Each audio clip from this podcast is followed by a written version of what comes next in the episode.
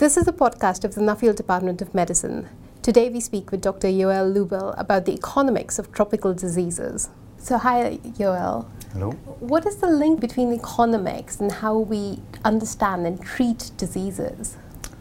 Well, economics and health are interlinked in many ways.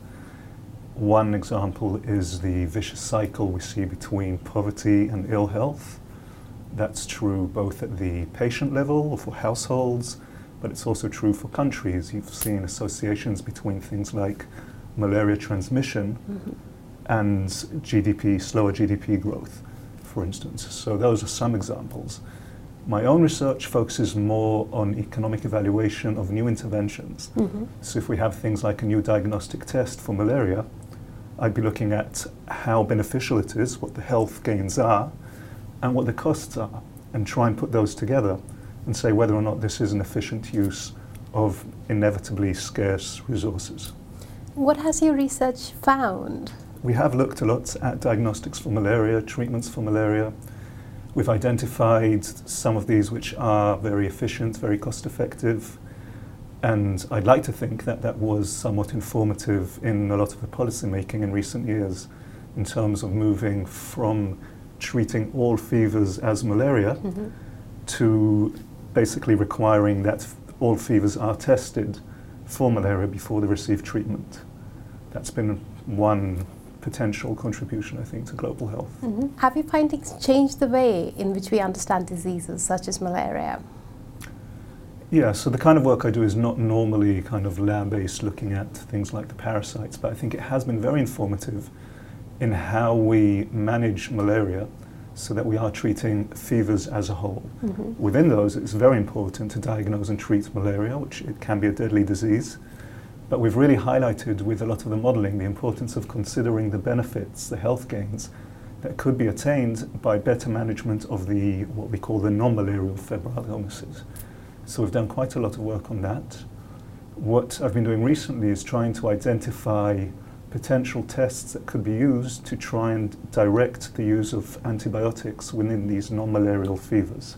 So we've identified some biomarkers that could be very effective at this, and we're moving towards developing a simple test that could be used by a relatively untrained community health worker to say, does this patient, now that I know that they don't have malaria, do they require an mm-hmm. antibiotic or not?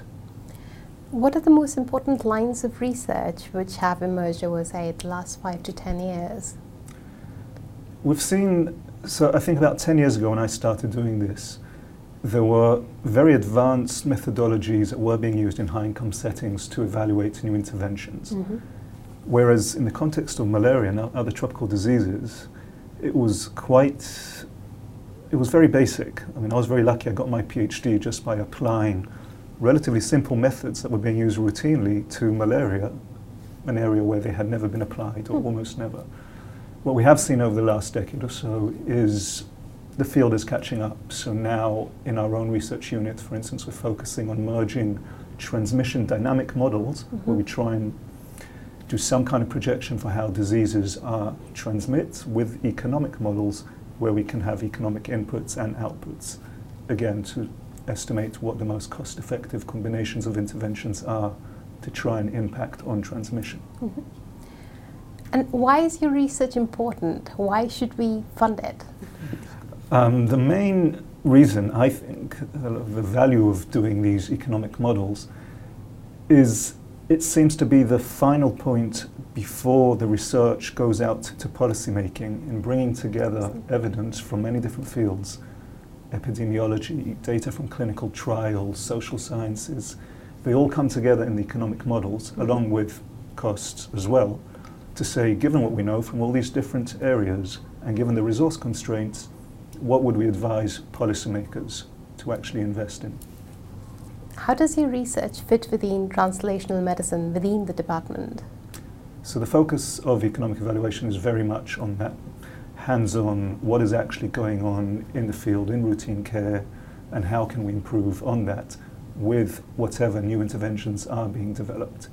And it's not only looking at new interventions once they are developed, economic evaluation can also inform what interventions we should be looking for, even if they don't exist yet. So it's what we call the value of information. We can look at what the uncertainties are, where might we want to invest more in research in order to both reduce uncertainties or to develop new interventions that could have the greatest impact on public health. That's great, Yoel. That was very interesting. Thank you. Thank you.